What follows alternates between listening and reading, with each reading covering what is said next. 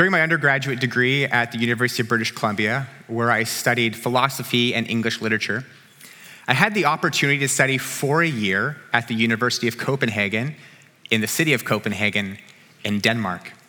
And it was an opportunity for me to study philosophy at the Soren Kierkegaard Institute as I wanted to go there and to learn more about this Danish philosopher. And in so many ways, it was an unbelievable opportunity. I got to go to Denmark to learn more about their language and their culture.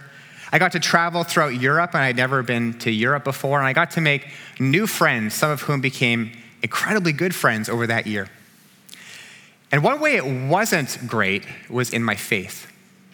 That year became a really hard year for me in my relationship with God. That prior to going to Denmark, I'd been a new Christian just for three or four years. Um, and in going to Denmark, beforehand, I'd been engaged actively in my church community, actively attending, serving with the youth group. And for some reason, when I went to Denmark, I only went to church twice over those 10 months. I wasn't as actively engaged in reading scripture every day as I had, and it felt like my faith was really falling to the wayside.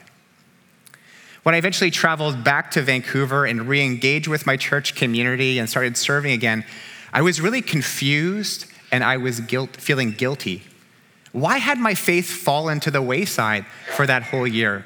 What had happened?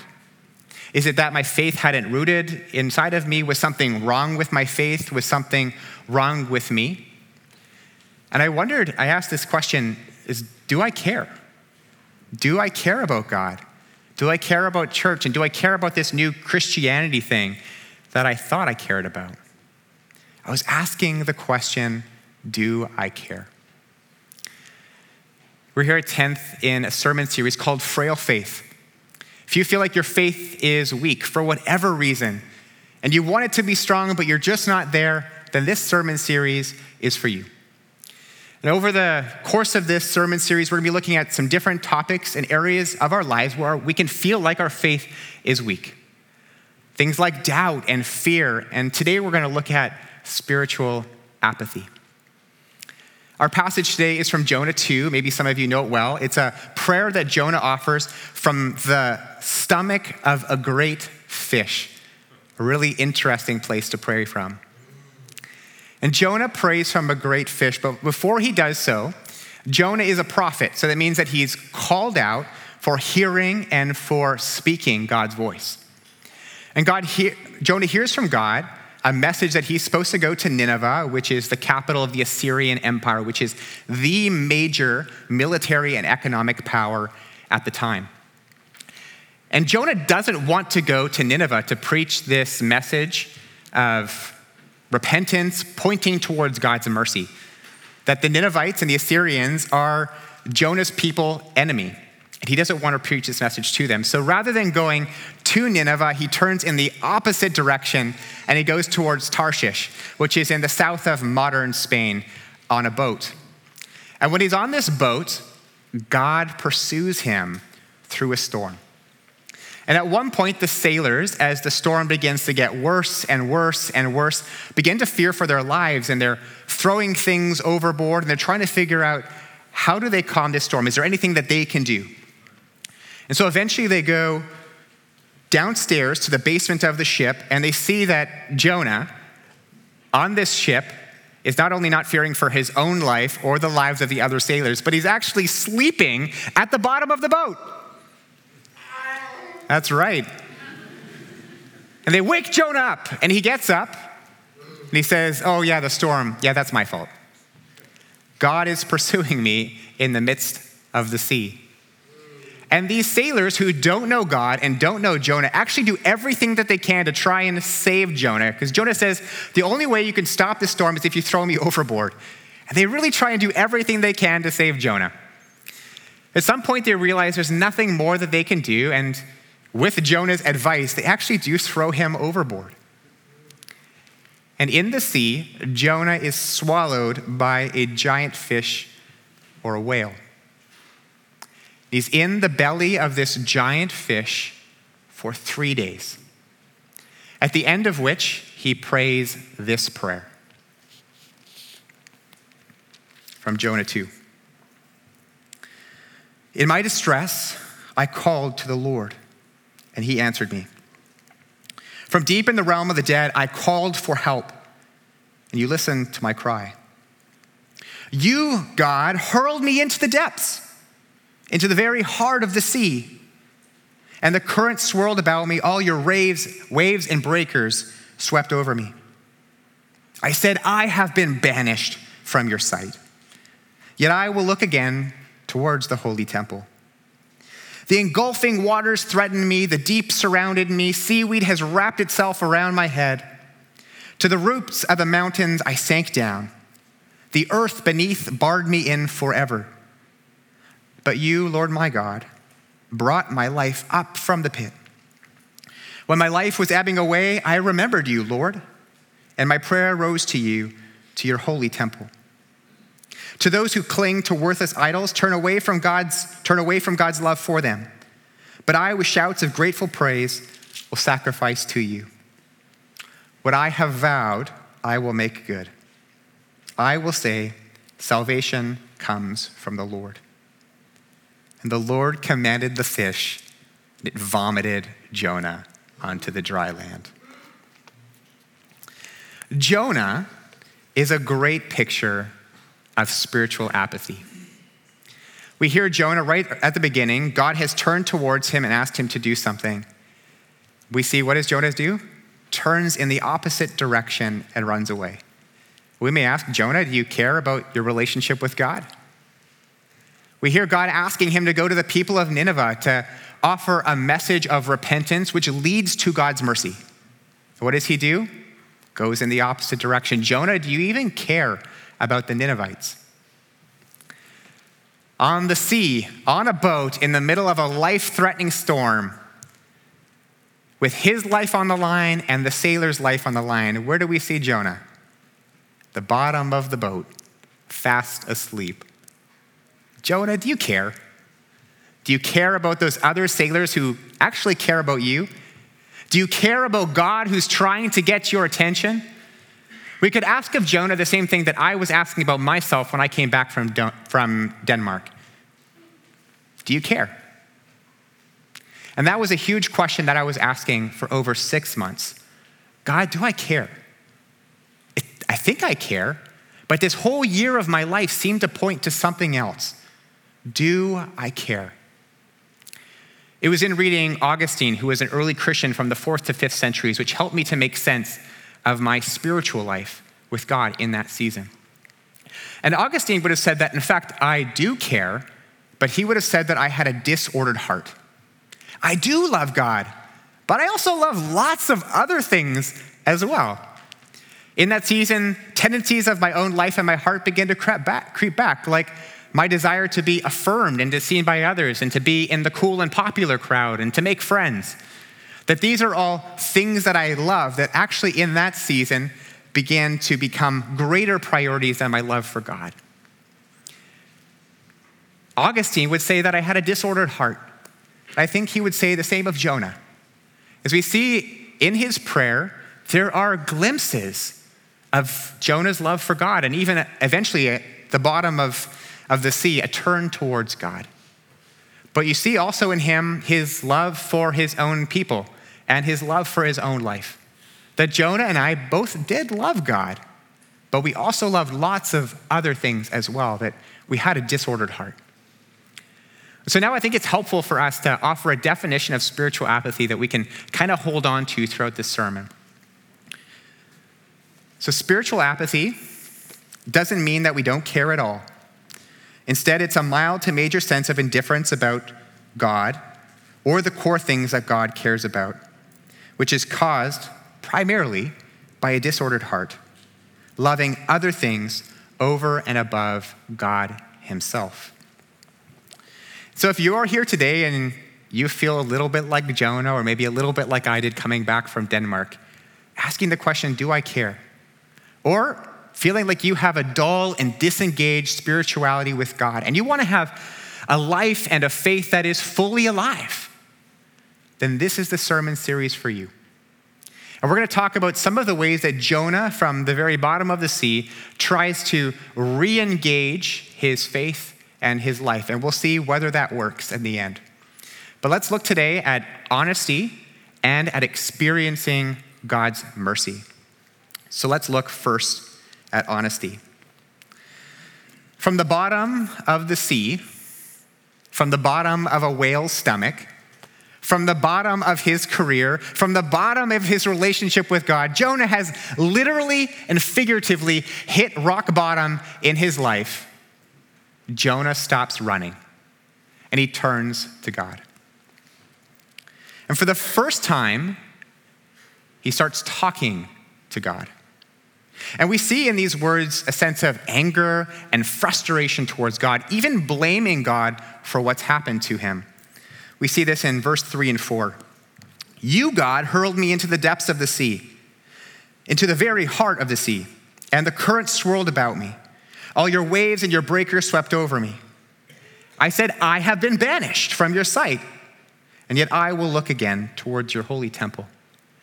We see God, or we see Jonah in two places blaming God for what has happened. The first one, he says, You have hurled me into the depths. God didn't hurl Jonah in the depths. The sailors hurled Jonah in the depths. And actually, Jonah asked them to hurl him into the depths. And then a little bit later, he says, I have been banished from your sight. God didn't banish Jonah. Jonah ran away. And in fact, God was pursuing Jonah on the sea in the midst and through a storm. And we may think of this and say, Jonah, this is pretty dramatic. Why are you blaming God for your own problems? Come on. Take responsibility for your own life and get on with it. But actually, this is a turning point for Jonah. This is the first time in the whole book that Jonah talks to God. God has talked to Jonah. Jonah has talked even to the sailors, but the only thing he's done in his relationship with God so far is turn and run. And in the rock bottom places of his life, he stops running and he turns back to God. And even with blame and frustration and anger towards God, for the first time, he opens up honestly. And honesty is one of those key tools in our lives, especially to contradict or to counteract spiritual apathy. Uche Anizor wrote a book on spiritual apathy, especially in the Christian life. And he says this Apathy is a sickness from which we need healing. As with other illnesses, brutal honesty about our symptoms is critical for recovery. Imagine sitting with a doctor and lying about your symptoms, or simply remaining silent. Or imagine the doctor keeping the truth of your illness from you. How can you move forward towards healing if you don't know what's really wrong? Honesty is essential if you're ever going to get better. Honesty for the Christian must take the form of confession. It must not just be towards God, but also towards other believers. And for Jonah, he does open up honestly in his relationship with God. But we also need to do so in the context of others as well. And this is actually a blind spot in Jonah's own life. That we see him actually running away from his relationship with God and running away from others rather than opening up in the context of others. And for me, in my own personal experience, there have been places, many places, where I've opened up in honesty towards God. But I found it immensely helpful to have spaces of community where I can open up honestly, begin to see and to feel things that maybe I didn't realize were there, that perhaps were buried but were impacting my relationship with God. And for me, there are two places where I especially experience these. The first is in spiritual direction. In spiritual direction, my spiritual director sits in and for about an hour listens in on my relationship with God. And I often come in and I feel like a bundle of twine filled with emotions and motives and thoughts and questions. And I just start to talk. As I start to talk, he begins to kind of pull on some of those threads of my life. And because I'm an extremely cognitive person, I would much rather think about a problem than feel about a problem. Maybe some of you are similar. He helpfully forces me to pay attention to my emotions and God's emotions towards me. He asks me questions like, How did you feel about that? Or how do you think God felt about you in that? And as I begin to explore some of those feelings, because I'm so cognitively driven, I often begin to discover that I feel things towards God or other people that maybe I hadn't even realized, and it was impacting my relationship with them. I remember one circumstance where I was sharing with him about something that I felt about in my relationship with God that I hadn't originally realized was there. And I felt a sense of anger and frustration towards God that was leading and impacting my relationship with God. That sometimes in the context of community, we can begin to realize things that we are experiencing or thinking or feeling that are significantly impacting our relationship with others, but also our relationship with God. And for me, spiritual direction is one of those places. Another one in my life that I've had for over 10 years has been spiritual friendship.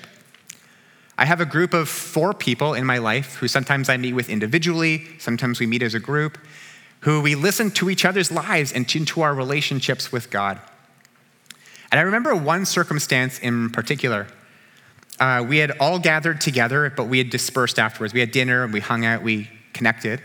But afterwards, I was sitting on my car with a good friend, and I was sharing about a really painful circumstance.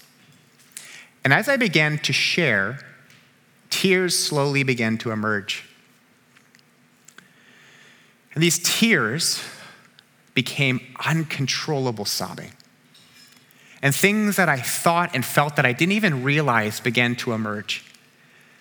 I talked about this frustration with a friend, and I wanted our relationship to heal. And then I kind of blurted out, and my anger towards God that He hasn't brought the kind of healing that I hope for. That I've been praying that God would bring healing in this relationship, and I expected Him to, and He hadn't done it yet. And I was angry and frustrated towards God. But because I didn't want to feel frustration and anger towards God, I decided to put up a barrier to my emotional life and God. Started to feel apathetic towards God, a sense of disengaged self in my relationship with God because I didn't want to go into those hard places. And as I sobbed uncontrollably in the context of friendship, I was forced to go places where I would probably not have gone otherwise. That the context of friendship is one of those places that helps us to engage honestly with how we feel and the ways that it may be impacting our relationship with God. It's one of those places where we experience healing. James, who is Jesus' brother, says this in a letter that he wrote.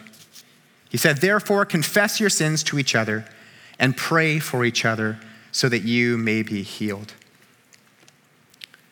We are invited to open up honestly directly in our relationship with God, but especially in the context of community and with others. A second way we're invited to engage in times of spiritual apathy is experiencing God's mercy. At the very bottom of his life, the bottom of the sea, at the bottom of a whale's stomach, Jonah experiences God's mercy. We see that in verses six through seven. He says, To the roots of the mountain I sank down. The earth beneath barred me in forever. But you, my God, brought my life up from the pit. When my life was ebbing away, I remembered you, Lord, and my prayer rose to you, to your holy temple. At the very bottom of his life, Jonah has a profound experience of God's mercy. And places of suffering and difficulty can and have for me been profound places of God's mercy. But where are the places that we go, not just in the difficult times, but in the everyday times to experience God's mercy? Where are some of those places where you go day in and day out to meet with God and to experience His mercy? For me, one of those places that I've learned has been worship music. And primarily because I'm such a cognitive person, the practice of singing and worshiping with my voice gets me out of my head, stops me from critically engaging with the words and their theology and biblical context, and simply engages my heart. And it causes me not to ask, what was God doing back then, but what is God doing right now? What is the experience of God's mercy in the very midst of what I'm going through? What are the places in your life where you go to experience God's mercy? Could be a regular reading of Scripture for you could be looking at art, could be going for a prayer walk in God's beautiful creation. But we need to have places where again and again we are experiencing God's mercy, not just at the bottom places of our life, but every day of our lives. It's like a relationship. What are the places where you go on date with God? Where you simply go to meet with Him with no agenda in mind, but simply to experience and listen and be present to Him. Anyone who's married will know that not every date you go on is powerful and amazing. And so, too, not every time we go to meet with God is powerful and amazing either. But we need to have places where again and again and again we simply go to meet with God's mercy. Now, throughout the story of Scripture and here in Jonah, God's mercy is not meant to be something that we just hold on to ourselves, but something that's offered as a gift to others. And anyone who's ever been involved in any kind of serving knows that when we serve others, when we give away our faith and our life, it's actually a gift where we too receive. Josh and Michaela shared earlier about the ways that they have been impacted by their CREO leaders and no doubt, if those Creo leaders were up here sharing as well, they would tell you about the ways that they too have experienced God's love and mercy for them in the ways that they have been serving. Today, I've asked uh, Miriam Tang to come up and share a little bit about her experience. She's one of our 10th kids volunteers at Mount Pleasant, and uh, want to give her an opportunity to share from the other side. What has been the impact of serving our 10th kids on her faith. And so let me ask you a question. It's right here. Sorry, Miriam. How has serving our 10th kids helped your faith to come alive? Serving at 10th Kids has really helped me um, grow my trust in God um, and being effort, having it as uh, just effortlessly as possible. Um, when I think about the kids just uh, walking through the door, they just saunter in, they just like throw off their clothes. or not their clothes, their jackets, and or else they'll just hand it to you without looking at you sometimes. And it, they're just very, very carefree, and that's something that I I've learned to just you know walk with purpose, be carefree, and just know that God is good. And just when I'm with the children, I get to see the world through their eyes and how how everything is so new, everything is, they're full of wonder and full of awe at all their whatever they see, like the dollhouses or whatever, and they have stories behind everything. And it just um, ignites that in me. Um, and also, yeah, they're just so quick to forgive and quick to learn, and they speak very, very, very candidly. And so just looking, just being with them kind of highlights the fruit of the Spirit and what I know that I need to learn or even ask God for.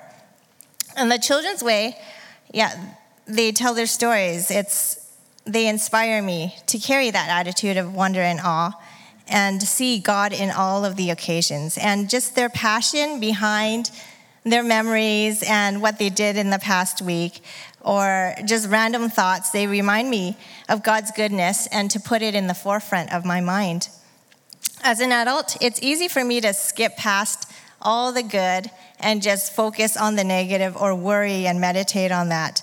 Um, but being with these kids, they've um, encouraged me to expand my faith uh, and make space for that in any situation.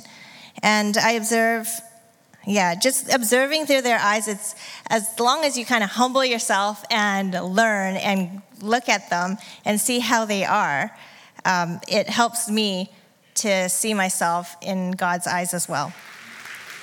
So, yeah. One thing that Miriam shared about is seeing the world through God's eyes and experiencing that sense of wonder. Really, when we begin to give away our faith, especially to young people, to the next generation, it's not a way that we just serve others, but we in turn are served ourselves.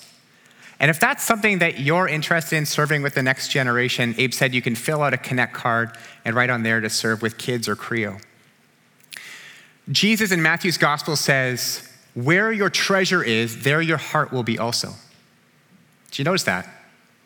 Where your treasure is, there your heart will be also. Not where your heart is, there your treasure will be also, but where your treasure is, there your heart will be also. We're invited to give our treasure uh, to God. A number of years ago, I had the opportunity to go to Chicago for a leadership conference and had the opportunity to attend church on a Sunday at Trinity United Church on the south side of Chicago, which was this beautiful, vibrant black church. And I got to listen to Dr. Reverend Otis Moss III preach. And during his sermon, in this unbelievable preacher's voice. He was sharing about the Israelites and how in the Old Testament they would take a, a sacrificial animal, they would sacrifice it, and they would splash a little bit of blood against the altar as a way of sacrificing, but also as a way of giving their best to God. And then this unbelievable preacher's voice, he said, We need to give a little blood on the altar. We need to leave a little blood on the altar.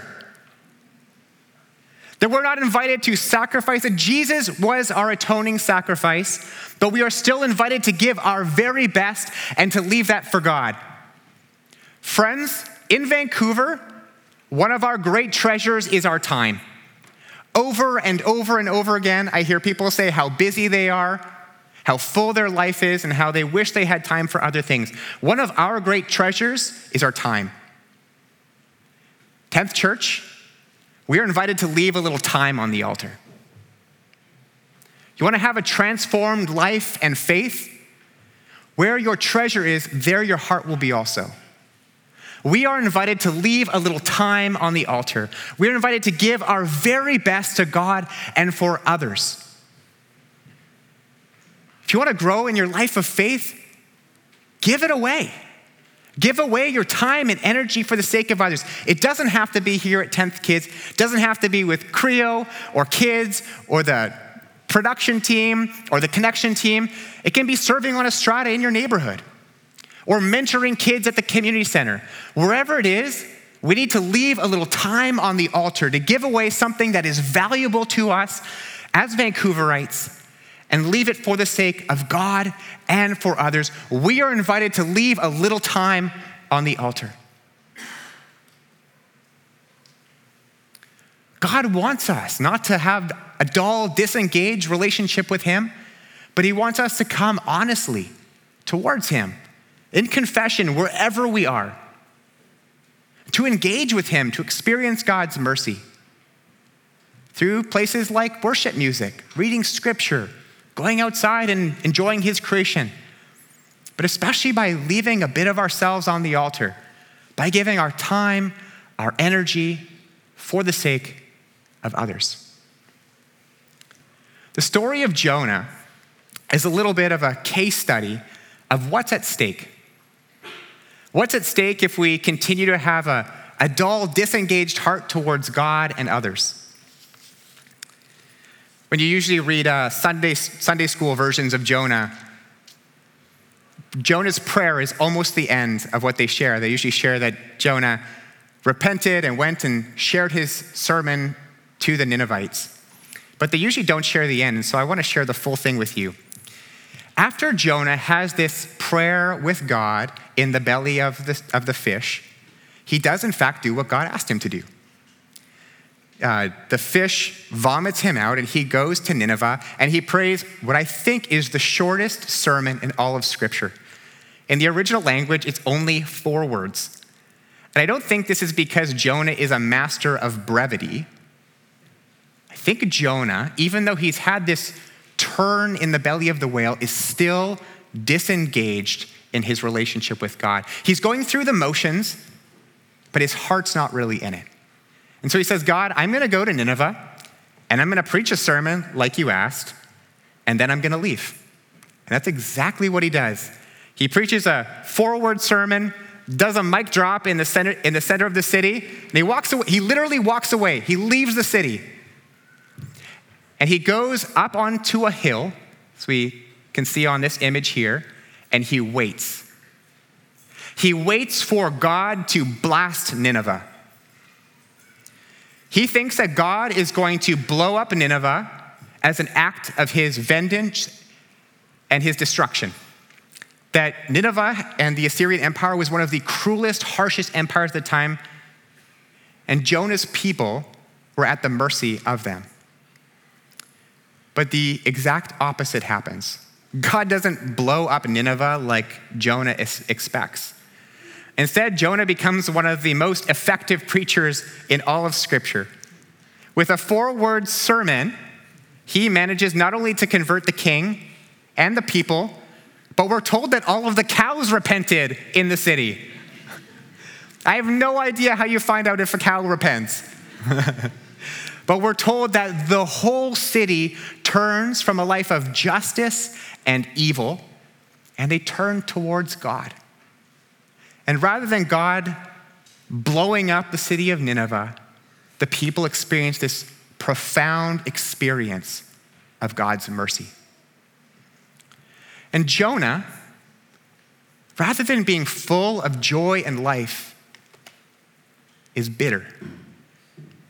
If I had preached a four letter sermon and all of you had a profound heart life change, man, that would be a good day. Jeremy, you're a preacher too. It'd be a great day for us. It'd be a good day for you too. But imagine preaching a four letter sermon, and at the end, everyone's heart and life are changed, and you're bitter and angry and disengaged. And Jonah is bitter and angry, even though God has done exactly what he said he would do, because God didn't work the ways that he wanted. And this is a bit of a case study what's at stake for us, friends, because at the end of my life, when I find out that God didn't work in the ways that I wanted him to, I don't want to be sitting on a hill under a tree, bitter, angry, and disengaged towards God and others. I want to have a heart and life and faith that is alive and vibrant in joy towards God and others.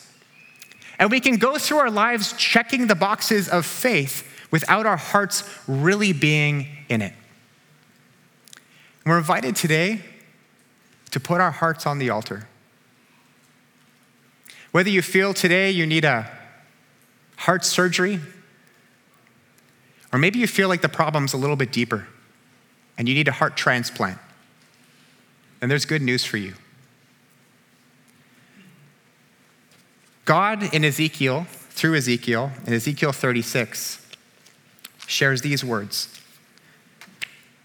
To Israel, a people whose hearts have turned hard towards God and towards others, here's what he says I will give you a new heart and put a new spirit in you. I will remove from you your heart of stone and give you a heart of flesh. And I will put my spirit in you and move you to follow my decrees and to be careful to keep my laws. It's God who gives us a reordered heart and a new heart. A heart that isn't hard and disengaged or embittered, but a heart that's soft. A heart that experiences joy and hurts and sadnesses, but is fully alive and engaged in our relationship with God and others.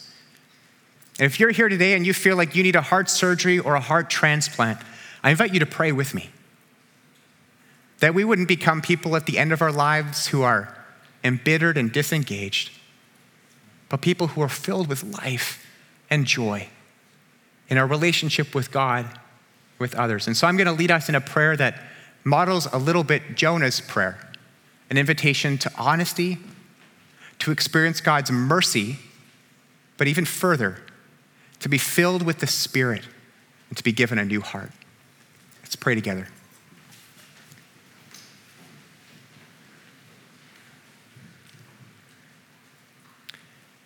Jesus, wherever we are today, Whether we're feeling dull and disengaged in our life with you, or angry or frustrated, or filled with joy and life, or we just don't care or have no idea where we are, we are here. We are here and present and open towards you. And I pray today that in this unique place that you have us in, that we would have a profound experience of your mercy. That you would fill us with your spirit. That Jesus, you would come to us and into us, in and through the Spirit. That you would give us new hearts. New hearts that aren't hard and distant and dull towards you and others, but ones that are soft, filled with joy and life and tears and fullness towards you and others. I pray that you would do a work in us that only you can do. Give us new hearts, God. Jesus, we trust that you can and do do this. Amen.